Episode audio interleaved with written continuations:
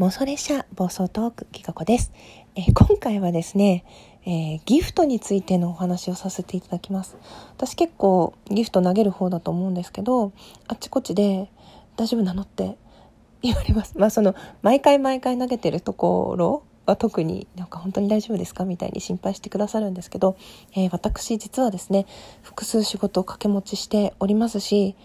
えっ、とね、家を出て一人暮らしを、あの、就職した時にもう一人暮らし始めたんですけど、その段階からずっと誰かの扶養に入ったことはございません。ずっとちゃんと稼ぎ続けております。で、今回ね、あの、コロナ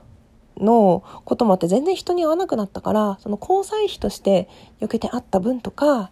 まあ、ちゃんと毎月ね、これだけ自由に使えるって分を避けてあって、そこから、あの、今月はこれだけっていう風にチャージして、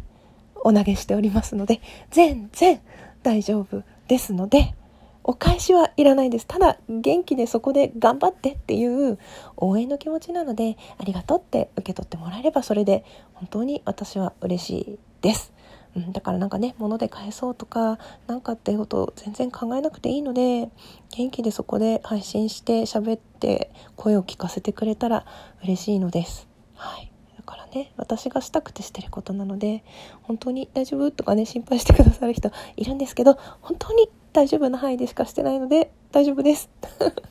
その代わりあんまり高額なギフトは投げられないんだけど、はい、あのもっとあなたの話聞きたいよっていうつもりで延長チケットとか投げたりあとはねそういうイベント頑張ってる人にはねあのお誕生日のプレゼントとかそういうね普通に付き合ってるお友達にするような感覚でしてるだけなので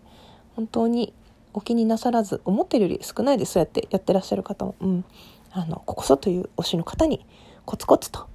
エールを送り続けている気学でございますのでどうぞどうぞご安心ください。そして変な負担になってないといいなと思って収録をしています。あの大丈夫です。あの早く慣れてください。ありがとうって、うん、そう言ってくれれば嬉しいです。よろしくお願いします。気学でした。